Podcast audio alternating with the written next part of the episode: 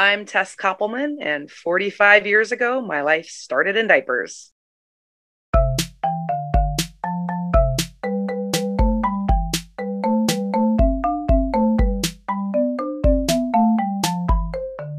Hey, how you doing, Tess? I'm good. Yeah? Yeah. You're not in Kansas City right now. I'm not in Kansas City right now. I'm in my house that I grew up in, up in oh.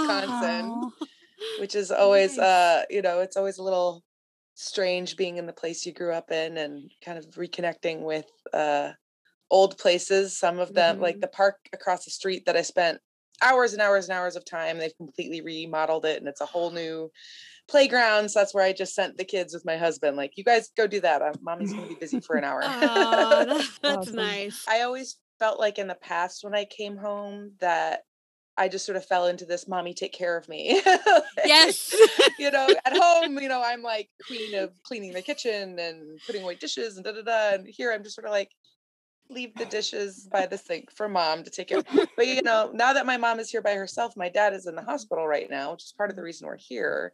Um, I, I've all of a sudden I've kicked into mom mode and I'm running around doing the dishes and putting dishes away and feeding the kids and doing all the stuff that my mom would normally do. Mm-hmm. But you know, she's, she's stressed out right now. So I'm yeah, trying to pitch making, in as much as I can. Making that transition to caregiver. That's yeah. Well, you know, the hard. Sandwich generation, cause I'm yeah. already a caregiver and now I'm caregiver it, times two. Exactly. Since you're at your, your, the house where you grew up, tell us about your early life. A little bit.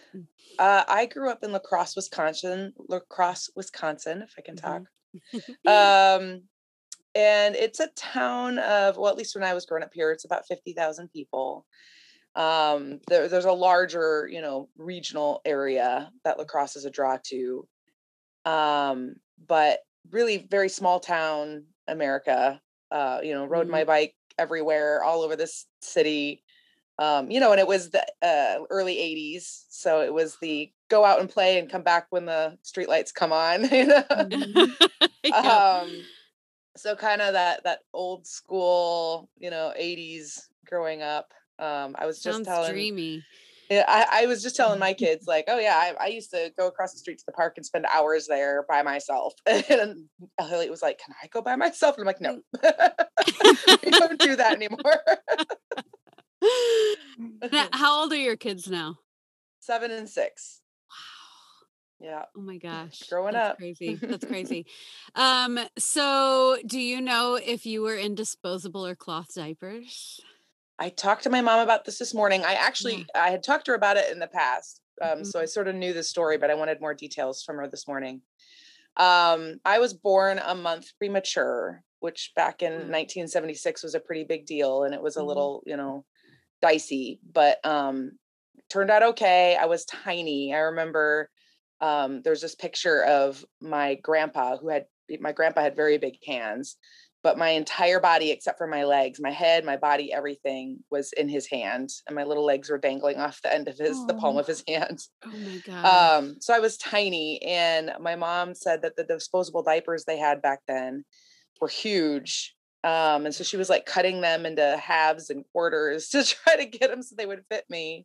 Wow. Um, but my mom said that, you know, back in seventy-six, the disposable diapers were cost prohibitive for most people. Um, they were very expensive.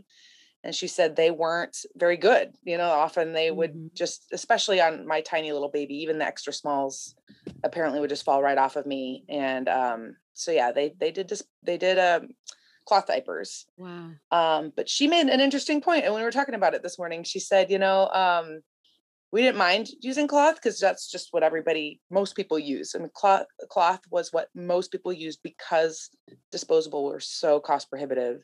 Mm. Um, but you didn't just use the cloth diaper, right? You had the little plastic um, pants. Those are the same thing. Little mm-hmm. red plastic pants that go over your cloth diaper. Yes. And they were she, hideous.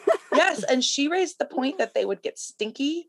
They would get real stiff and like, uh, they would kind of fall apart. Like the elastic would fall apart.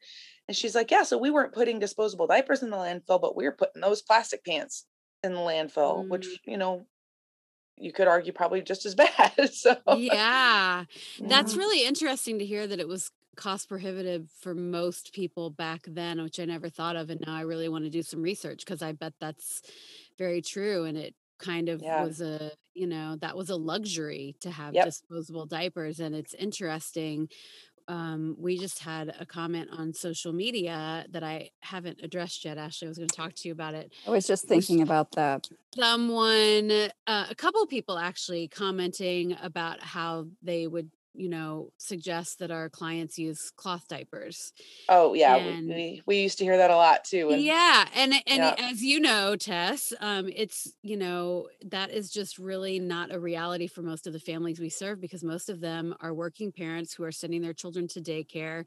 Mm-hmm. They have to supply disposable diapers um, to their childcare center. And on top of that, many of them don't have access to washer and dryer. You can't mm-hmm. take the dirty diaper on the city bus. And if you go to a laundromat, you have to run a load of bleach after. That's an extra cost. So it's just um, not the most realistic thing. Personally, I, you could not pay, pay me, I don't think, enough to use a cloth diaper. I mean, I don't, I just can't imagine the stress that the families we serve are already facing, and then having to deal with cloth diapers in a time when that's not the norm.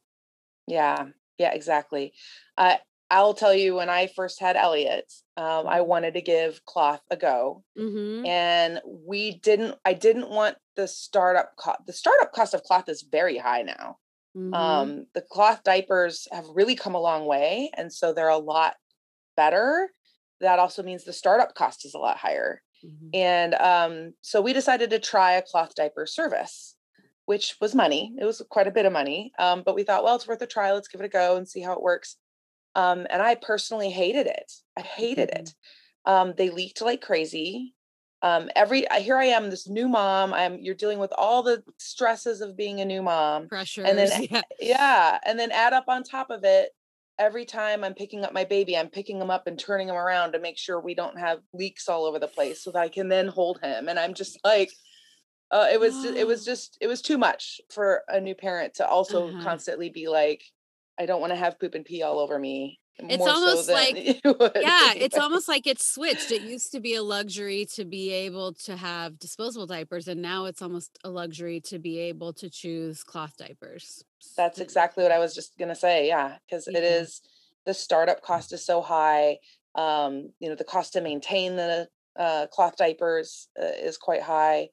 Um, yeah, it's in, some people would argue, oh, the, the startup cost is higher, but you know, once you have them and you're taking care of, well, you still have to take care of them, and you still have to wash them, and all the expenses that go around, go along with washing them. So, yeah. um, and, you know, and you can read studies too about the negligible effect of, you know, putting all the detergents and stuff in the water, and the, the cost mm-hmm. of the water. And so right. when people are, when people are like, oh, it's, you know, cloth is hands down better, I really, in the end, think it just comes down to personal preference, and, yeah. you know, and we're all doing the best we can. We're every, uh, that is such a great point. Cause you know, one of the parenting groups I'm in, their motto is, you are doing a great job, right? Whatever you're doing, you know, you're your, doing kid, great. Your kid is fed, your kid is happy. You are doing a great job. Uh-huh. Exactly. You made it through another day. Yeah. I think there's a real big opportunity for us at Happy Bottoms to get that message out, because I think it's a major deterrent for some people, especially like the older generation, to say, well, you know, I wouldn't want to support Happy Bottoms providing disposable diapers because people should just use cloth. But there's a whole yeah. lot that, you know, you just mentioned that people don't understand. And I didn't understand, frankly, until I got into this position. So mm-hmm. we can definitely do a better job of getting that message out there so that people understand why we do disposable diapers and why our families typically use them. Mm-hmm. Yeah. And I, I think once I often would explain, you know, these parents want to work. If they want to work, they have to send their kids to daycare. If they're going to daycare, you have to send disposable diapers with them. Uh, so it's kind of, it's a part of the cycle of poverty, really. I mean, if you can't send diapers with your kids to daycare, then you can't go to work, and you can't go to work, then you can't pay your bills. You can't pay your, you know, so it's, right. mm-hmm. yeah. And the fact that, you know, we're participating in a, a nationwide study this year. We're kind of replicating a study that has already been done that showed families missed up to four days of work a month because they didn't have diapers. I believe it. It's, it's an economic issue. Like, you know, well, and in addition to the, I don't have the money to send diapers with my kids to daycare. We've had families tell us before, because Happy Bottoms gave us diapers, I could afford to put gas in my car so I could go to work. Yep, absolutely. Uh, so again, this, it all just plays a role yeah. in that, in that puzzle. It does. Well, I should say one more thing. And all, our, all the disposable diapers we provide, some of them are more earth friendly. You know, we get oh, yeah. donations from Hello Bello, from um, Jessica Alba. What is her company? Honest Company. Honest. Mm-hmm. So, um, you know, again, whatever works, works. Disposable diapers have come a long way. They have. Right. They really have. And, and um, I used Honest Company with my kids mm. because I, I liked the idea of having um, something that'll break down easier. Mm-hmm. So I think a lot of maybe the older generation, not my mom, because I have educated her. um, but you know, from the very beginning, when I was talking to my mom about this, she was like, oh yeah, we did disposable because that's what you had to do. She's like, right. I would never tell somebody you should do this too. You know, I mean, if there's better mm. options, that's called progress. Right. Exactly. So, exactly. Yeah. Um, and I don't know if you've heard, Tess, about, um, I think I maybe shared this with you, but there is a machine that a woman in New Zealand invented that recycles disposable diapers. Nice. I want this machine. I think that's, that would be something amazing too. In, in Happy Bottoms' future, maybe, is to have one of those machines and people can come recycle their disposable diapers. Wouldn't that um, be amazing? That would be awesome. Yeah. yeah. It would be. Okay. So I could talk about that all day, but l- l- let's get back to talking about you, Tess. Can you tell us um, about something in your life that has grown out of a disaster? A disaster. Yeah. I wasn't, I, when I read this question, I wasn't sure exactly what you meant by disaster. Um, I mean, we, my family experienced a, a trauma um, mm. when my brother died when I was thirteen years old. Mm. It was a big deal. I mean, I, I've, I've tried to uh, explain to my kids, you know, because they see pictures of Uncle Jason and they mm. don't know who he is. And I uh, took them out to see his uh, gravesite uh, yesterday. Oh. Wow. And, um, you know, it's, it's just one of the things I was talking to them about is the way we honor people who we've lost is by talking about them. Mm-hmm. And, you know, yes. And Elliot's like, well, it's just so sad that he died. And I'm like, of course it's sad that he died, but it's wonderful that he lived. And we honor his memory by remembering what a great guy he was. What a great uncle he would have been. I'm getting emotional because I'm oh, sitting no. in his room. I'm going to cry. Sitting yes. in his room. Oh. You know, looking at some of his like little mementos wow. around here. He was a Star Wars fan. Princess Leia, I was gonna say, I love Princess Leia. You know, and, I'm sure he loved. Oh wow, oh Indiana gosh. Jones, Star Wars. You know, uh, he was a movie buff, so we've got all kinds of movie posters and whatnot. But yeah, he he. Uh, and, and I was. How ta- old were you when that happened? I was thirteen. Oh. So it it had a big impact on me in terms of. Uh, viewing life as being precious and short, and we never know when your last moment's going to be. And mm-hmm. I kind of lived my life from that point on with this, I don't want to have regrets. And, and that doesn't mean like a, you know, like a, a fear of missing out kind of thing. It was just more of a, I want to make sure I'm good to people while I'm here. I want to make sure that I tell my parents I love them every single day. Mm-hmm. Um, you know, the last time my parents saw my brother, their last interaction was something along the lines of, okay, I'll see you later. Yeah. Bye. You know, so every single night yeah. before bed, I would tell my parents how much I love them. Uh, and I do that with my own children now. Mm-hmm. Um, because yeah, you never know when your last breath will, will happen. Uh, you know, my dad's in the hospital right now, uh, with cancer. Mm-hmm. A year ago he had it. Oh, no big deal. It, they cleared it up. Everything was fine. And now it's back and it's very aggressive. And, you know, we don't, know if this is going to be the last time we see him. So yeah. And I'm trying to, again, tell my kids, like, we don't know when your last day on this earth will be, and we just have to enjoy it while we're here and do the best we can to make positive impacts where we can and how mm. we can. That's, and I can't imagine being thirty, you know, having a daughter. I have a daughter who's fourteen, and I just can't imagine your thirteen year old self having to go through that, or, you know, deal. That's such a trying time anyway, growing up. Oh yeah. thirteens. Yeah. Yeah. I was, um, I was dealing with bullies and, you know, I had, I had uh, kind of buck teeth. And so, you know, I'm at school being called, you know, bunny rabbit and, you know, and it's like, uh, God, thirteen was awful. Thank yeah. God for braces. uh, so then you think kind of you learned out of that. Yeah. To just not, it sounds like to just be grateful almost is yeah. what it sounds like for every gratitude. Second don't take things get. For granted. Right. Mm-hmm. And, and obviously you've, I mean, you know, I know you personally and no hearing that story. I mean, you're, you're very, everything you do, you're very passionate about. Mm-hmm. And, um, I can, I can understand just that much more why now mm-hmm. where that comes from. So thanks for sharing that. Yeah, I love that you talk to your kids about it and it's not, even though it's painful, it's not something that you, you know, try to hide or shield them from because, you know, stuff like that happens. I have a stepbrother who passed away when he was around twenty and, mm. um, you know, the circumstances were a little bit, I don't know, not something you want to talk about openly, but you still want to remember them and honor them. And mm-hmm. I just think about people who, you know, when something like that happens, it can put you in a negative place for a really long time, but that's not really a legacy that the person who is no longer with us would want for you. And so you kind of have to think about living your best life for them because that's what they would want. They wouldn't want you to, you know, continue to stay in that pain and that, you know, lack of a full life because of losing them. That's not some, a legacy that that they should be left with.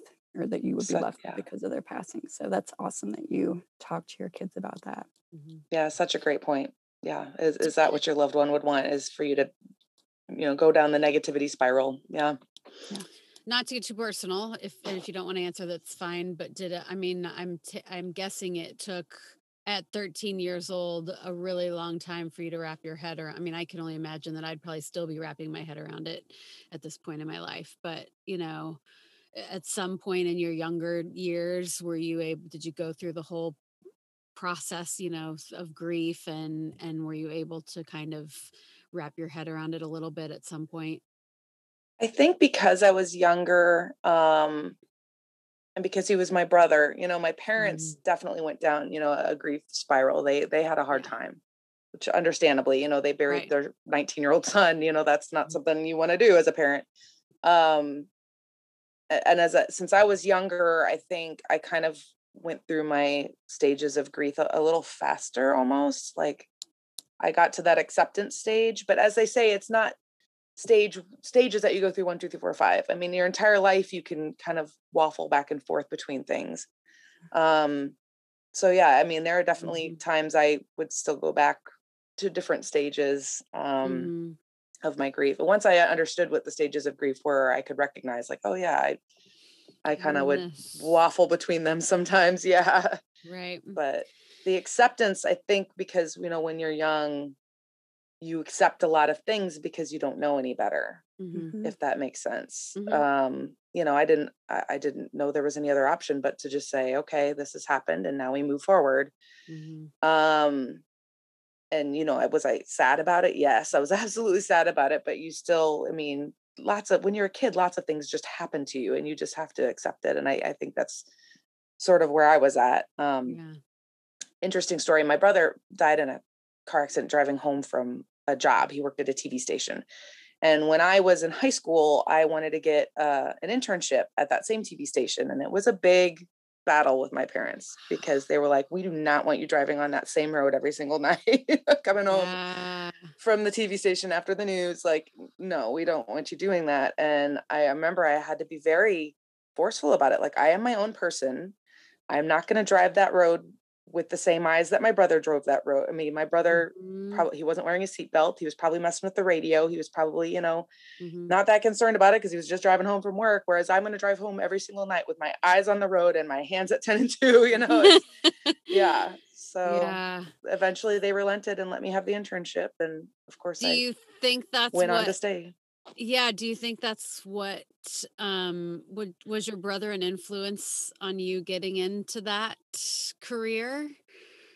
Sort of. Um, I, I think, I don't know that I ever would have really considered T V news, um, okay. except for, I, I wanted to be a writer. And then at some point I decided I wanted to be a newspaper writer. And the reason I eventually went towards T V news is because I did that internship and loved it. And I was like, oh, this is so much fun. This is exactly what I want to do, because I'm still writing and telling people stories, but I'm doing mm-hmm. it through a visual medium. Um, and actually, again, sort of related to my brother's death. So you can kind of get an idea of like what a big impact it was on my life. Um, I was hired as a reporter in Lincoln, Nebraska, and I had to do a story about a sixteen year old girl who died in a car crash. And I pulled up outside of our house and I'm just sobbing. I'm like, how am I going to knock on this family's door and ask them to talk to me about mm-hmm. their daughter? Like I was just, I was mortified and I couldn't do it. And then later I, t- I, I finally I did go knock on the door and I was just a wreck and I did a terrible job of trying to communicate with that family. Um, And I called my mom that night and talked to her about it. And she said to me the most powerful thing that has stuck with me for the rest of my career, which is um, you as a journalist had nothing to do with what happened. You, you had no impact on what happened that, that had nothing to do with you. Your job now is to tell the story. You know, the family doesn't want their loved one being remembered as the car accident victim. They want their family member remembered.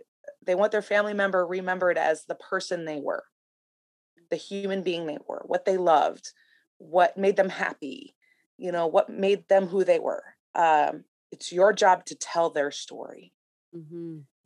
and honor their memory. And that is, I've, I carried that with me with the rest of my career because yeah, I mean, that's the worst part of a reporter's job is knocking on somebody's door and being like, hey, talk to me about your loved one who died. I mean, it's, it's uncomfortable. It's, I don't know anybody who likes doing it. I mean, you do it cause it's part of the job, you know? And, um, but yeah, my mom's words are definitely what mm-hmm. made that part easier for me. And I would always tell people that mm-hmm. knock on the door. And I would say, you know, it's, it's my job to tell your loved one's story if you want to tell it. And if you don't want to tell it, I'll, I'll walk away and I'm not going to bother you again. Mm-hmm. So I think you're in a very unique position with your experience to be able to understand, you know, victims of trauma's point of view. And so who better to tell their story than someone who's been through what you've been through? Mm-hmm. You know, when I hear things like that, I always just think, well, that's a God thing. That's, you know, yeah. you are the one sent to that story for a reason because you can, you know, put yourselves in their shoes and understand, you know, not look at it from a, oh, I got to get this story point of view, but, you know, you feel for the family and you understand what they're going through and you understand that you want to tell the life, not the death. Yeah. Yeah. And it's interesting, you know, our podcast is about how in the beginning we're more alike than we are different because we probably all started in diapers of some sort. And I think that death is something we don't think about, but you know, it, it happens to probably just about everyone, that some sort of tragic death, and that, you know, makes us more alike than we are different. Um, just trying yeah. to, to remember that as we interact with people on a day-to-day is really hard to do. I know for everyone, but Um, death, uh, death is something we can all relate to, right? Yep. Yeah. Yeah. Unfortunately, it is. Yeah. So um, we're all leaders in some way. Can you tell me how you are a leader and if there was a defining point or person that led you to that? Mm. I had, I was thinking about this question too, because I was sort of like, well, in what ways am I a leader? When I was at Fox four News, um, I had one of my colleagues tell me that I was the best I was the best person to send the interns out with. She was like, she was like, you're just so patient with them and you walk them through how stuff works and you, you really help them learn and grow.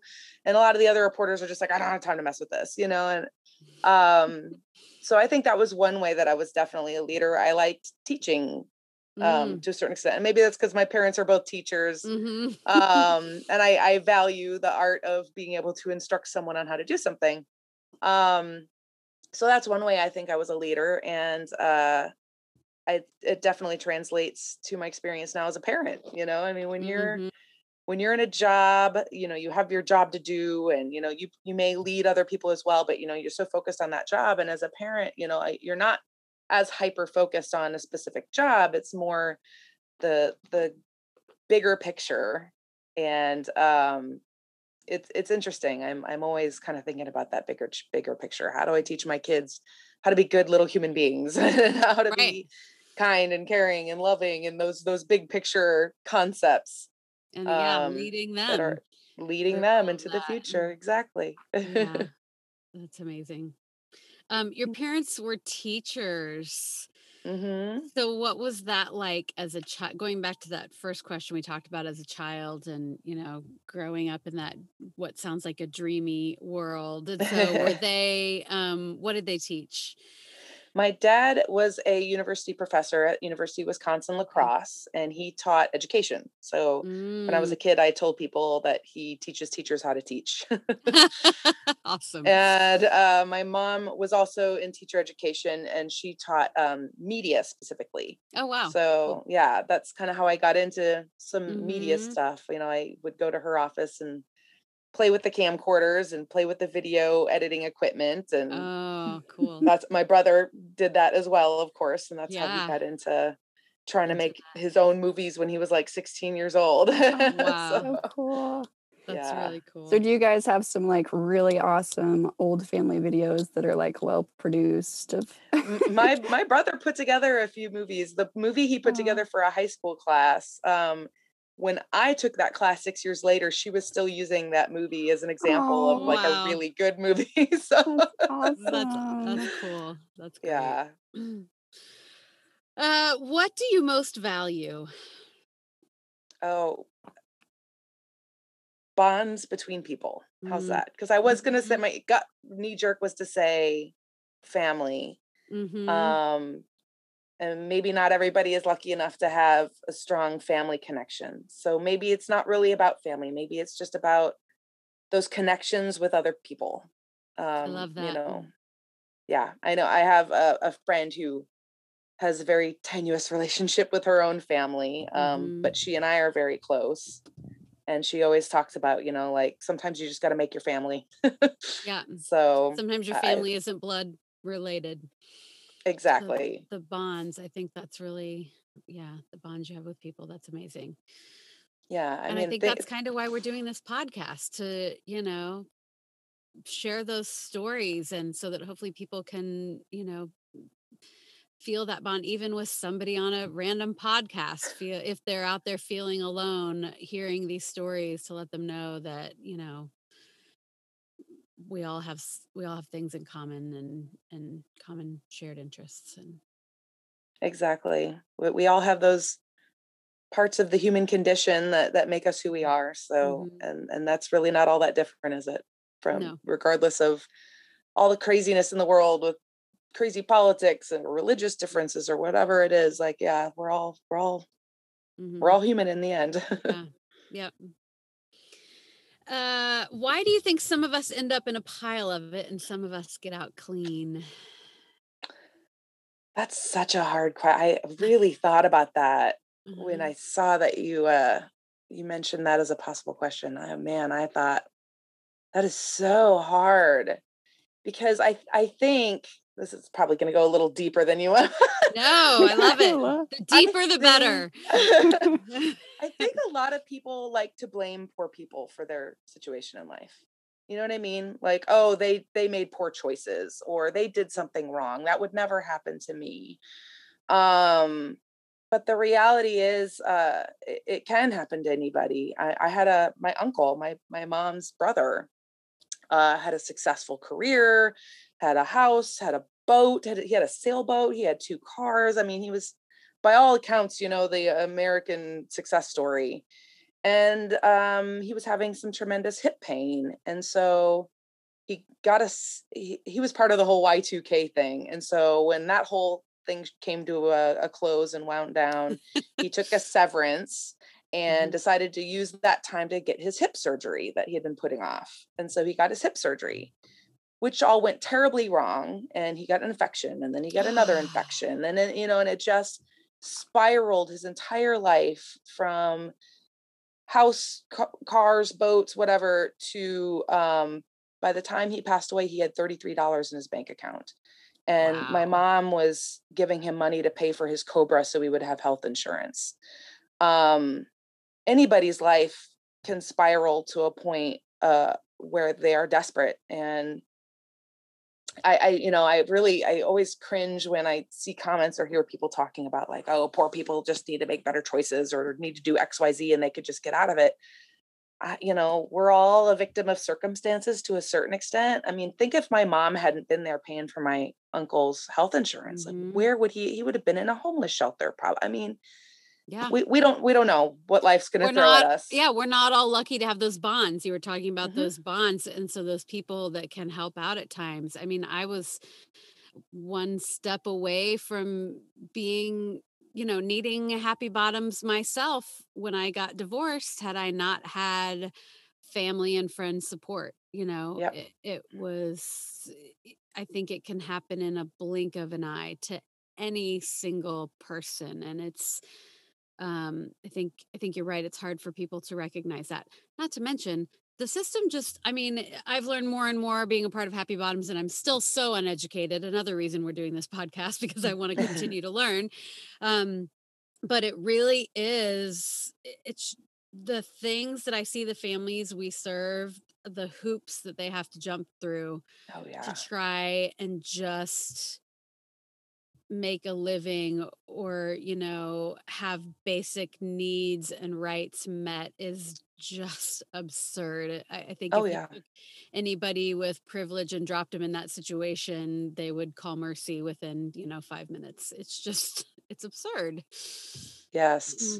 And mental illness too. I mean, I, I have a family member with mental illness, and we're constantly, it's a lot of work. And if you don't have people who, you know, I think about like, when this family member who's taking the workload of the work passes away, you know, maybe that duty gets passed to me. And I don't know if I, you know, am up for that challenge, because it, it's, it can be a day-to-day thing at times, you know? And so for people who struggle with mental illness, who don't have that support system, I just think we have no support, you know, no support yeah. nets, safety nets uh-huh. for them. And so I think that's a huge thing that needs to be addressed and figured out. It's, that is so true. The mental health, I, as a reporter, I covered all the time when um, state governments need to make cuts. They're always cutting the places that get, that are already cut the deepest. And mental health was always one of the first places they would cut. You know, and you reap what you sow. If you're going to continue to try to push people under the rug who don't have support systems and continue to do that, you know, year after year after year, I mean, you're going to end up with people who are mentally ill living on the streets, and, you know, what happens then? I mean, yeah, it, it's, it's a terrible, it's a terrible way to treat people in the society who need extra help mm-hmm. to just act like if we treat them like they're invisible, they'll just go away. Right. Exactly. And so much of it, of it is mental health. You're right. And I think, you know, they didn't ask to have mental health issues, mm-hmm. you know, it could, it could be anyone, and it could strike anyone at any time. So having compassion, I think, you know, mm-hmm. hopefully is something our world can get back to a little bit more. Oh yeah. We definitely need more compassion in this country in general. That's the whole soapbox, isn't yes. it? I mean, oh my gosh. I, yeah. So many people, this country is based on this, like, pull yourself up by your bootstraps uh-huh. and, you know, I did it and so can you. And this individualistic right. mantra that, um, yeah, leads to, for such a Christian nation to care so little about the plight of other people. It's, it's, yeah. perplexing to me. It's perplexing. It's- but I always love, I'm fascinated with your career uh, in, in newscasting. And I just remember the story you told me about what made you kind of want to get out of that business. A, a lot of people, I mean, a lot of things happened when I was pregnant that I was yeah. starting to think about, like, gosh, do I really want to keep doing this? Yeah. uh, I mean, one of, one of them was just that, um, I was doing a story that I was really passionate about. I was helping people. Mm-hmm. Um, I'm, I'm probably going to jumble up some of the details, but like their neighbor was a big apartment complex kind of thing, and all the water was rushing into this mm. elderly couple's backyard. And it was a, was it an issue with a, a pipe burst in the apartment or something like that? And they had been trying for weeks and weeks to get this fixed. And, you know, I was kind of doing a, a little Fox four problem solvers kind of thing, mm-hmm. like uh, trying to help them out. And, you know, here I, I felt so good about helping this couple out and trying, you know, I got the city on it. The city was going to, you know, start making calls. And um, yeah. And then at the last minute, they were switching me off to go do some shooting a couple miles away. Like, yeah, uh, yeah, we're going to can your story and switch you to go to some shooting. And it's just sort of like, I don't want to help people. I don't want to be ambulance chasing. yeah. This is, yeah, I don't know. It was, it, it was a little bit of a reflection on, you know, like, what do I, what do I want to be doing when my mm-hmm. kids are in the world? And, mm-hmm. you know, do I want to be spending time with them, or do I want to be chasing ambulances? I don't yeah. know. yeah, um, How do you think we're all the same? Oh, we kind of, we talked about, um, those human connections and those human mm-hmm. bonds. I think that's part of what makes us human. I mean, no matter who you are, you want to have a connection with somebody. You want to have um, a, f- a friendship, relationship, whatever. Um, mm-hmm. I think those bonds are what make us human and, mm-hmm. you know, what make us the same. I think everybody wants that. Definitely. Um, yeah. And I think we all find those bonds in different ways. I didn't think for the longest time that I wanted kids. I just thought, you know, like, oh, I, I can barely take care of myself. I'm, I'm, I'm doing good, keeping myself going here. I don't know if I want to have the full responsibility of a whole other human being completely in my hands. You know, and I, I was probably, I think it was early thirties, mid thirties, something like that, when uh, early thirties. And I was like, you know, what, what is the point of all this mm-hmm. if not to pass it on to someone else, you know? Yeah. So if, for me, you know, a lot of people sort of stumble into parenthood because, you know, it's just something that happens. But for me, it was definitely deliberate, deliberate choice. And, you know, what's the point of all this if, right. if not to pass it on? So it's funny, just talking about connection. I've been on a Colts documentary kick lately. uh, It's probably not the first time I've been on this kick, but I just get enthralled by, you know, I'm just so interested in why people, you know, decide to join these cults. And the common denominator is, you know, they want to strip all of, you know, consumerism and everything about their normal life away and just come together and build something, build connection with each other, all work towards a similar purpose. And, you know, in the beginning, it's always a good thing. It, yeah. You know, kind of turns out bad, but people want to connect. People want to, you know, be working towards something together and in community together. Mm-hmm. And so I think that, you know, the the surface level of of those situations are good, and usually the things that they're working towards are good. It's just, you know, it kind of takes a turn. But I think it just speaks to how we all want community. We all want to feel connected to one another. We all want to serve some sort of purpose higher than ourselves, whether it be, you know, some sort of religion or some other purpose. Um, so if I there's wonder, a way we can figure out how to do that without turning. without, like, yeah, don't join a cult, Ashley. Yeah. Please don't join a cult. I'm lucky right. I wasn't in like Haight Ashbury in the early seventies, like sixties. Uh, I, I wonder, it would be interesting if there was some sort of study that talks, you know, how many people end up in a pile of it because they don't have those bonds and those connections and those, yeah, you know, I, I think that would probably be high. That would um, be interesting to look into. Be, yeah. Because like be. I was sharing the story about my uncle. I mean, yeah, w- without the connections um, he had, Mm-hmm. Uh, who knows what would happen to him? Right. I mean, there's got to be some data out there on that. I'm, I'm, yeah. I'm gonna, I'm gonna have, I'm gonna have our data guru look into it for me. Well, I think it's true too. Even for, you know, you think about teenage pregnancy and a lot of girls who don't have strong connections with their father, you know, tend to. I know there's three in my immediate family that they didn't have a connection with their father. They ended up having teenage pregnancy, mm. even though they saw the struggles of their older sisters mm. and what that they life needed that looks connection. Like. You need yeah. that connection. And if you don't find it in a male father, then you seek it out in a male companion. And I think it's there's a lot to that, not having that connection. Mm-hmm.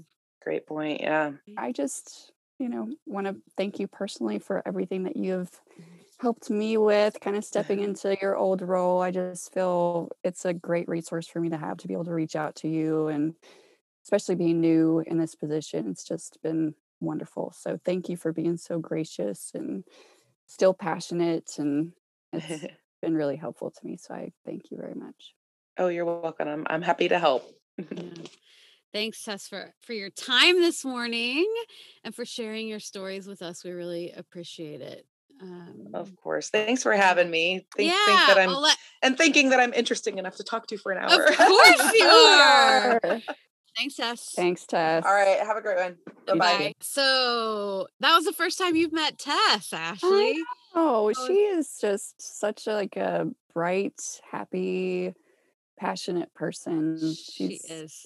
I, you know, feel like I know her, except we've had several conversations, but it's good to see her in person and get to talk to her kind of face to face. Yeah. Well, and, you know, I knew that her brother had died, and frankly, I had forgotten all about it. Unfortunately, that's what happens, right? In our world, we are all self-absorbed and yeah. hear things, and, and then time goes by and we kind of forget about it. But um, I thought it was really interesting what I do know about Tess. I do just think that I can see now why she's so passionate about everything. I mean, I just, she's just got this passionate spirit. She knows who she is and what she believes in. And I have to feel that some of that came because of that tragedy for her, yeah. you know, that trauma. And, and she has turned it into such a positive, which, you know, I don't know that I could do that same if I had the same circumstances. I think that that would be really hard.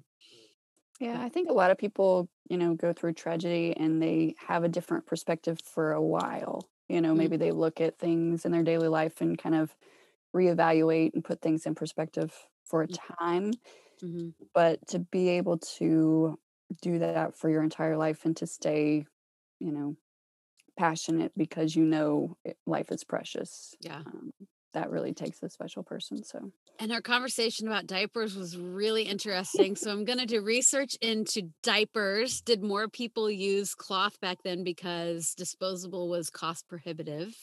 Yes. And, and those little plastic pants. Yeah. My mom told me about those yes. too. And I had no idea. I don't, I don't remember like seeing them in pictures or right. anything, but she said they were like these little elastic. Uh-huh. Mm-hmm. Sounds awful. Um, and like in the heat, it just seems like they would stick to you. And like, oh, it sounds awful. Yeah. Well, I just can't. I mean, you know, and I, and I'm there are diaper banks who do have cloth diaper programs, and I'm all for that. They they work in some in different areas than we work in, where it actually does work for their clients. So we know at Happy Bottoms, it just does not. It's not realistic for our clients. Right. Um. But I'm all for people who want to do that. I think it would just, I was a total stressed. The first, I'm, I'm not a baby. Now I love babies, but when my baby was a baby, I didn't handle it very well. Same. I'm exactly. so, so I can't imagine. We only have one, right? Right. Yes. So I can't imagine having to, on top of all that stress, having to deal with disposable or sorry, cloth diapers. I just think that would have, I mean, I was already pushed over the edge. So throwing that on top of it. So I can't imagine also, you know, trying to figure out if I'm going to have enough money for dinner. And then on top of that, having to deal with cloth diapers. It's just, um, yeah, I, I just, I just couldn't do it.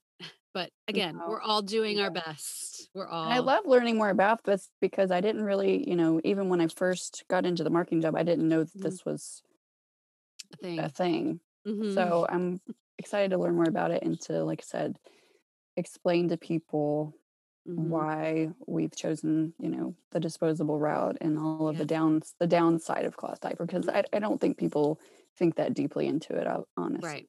Yeah. They just think, well, cloth's cheaper. You buy them once, you wash them, then you don't have to worry about buying diapers every month. But There's that much of it. It's not that simple. Yeah. It's not. It's As not. With everything, it's never that simple. And uh, yeah, yeah. So awesome. All right. Well, uh, we hope you guys enjoyed listening, and we look forward to seeing you on our, on our next podcast. Thanks, everybody. Bye, everybody.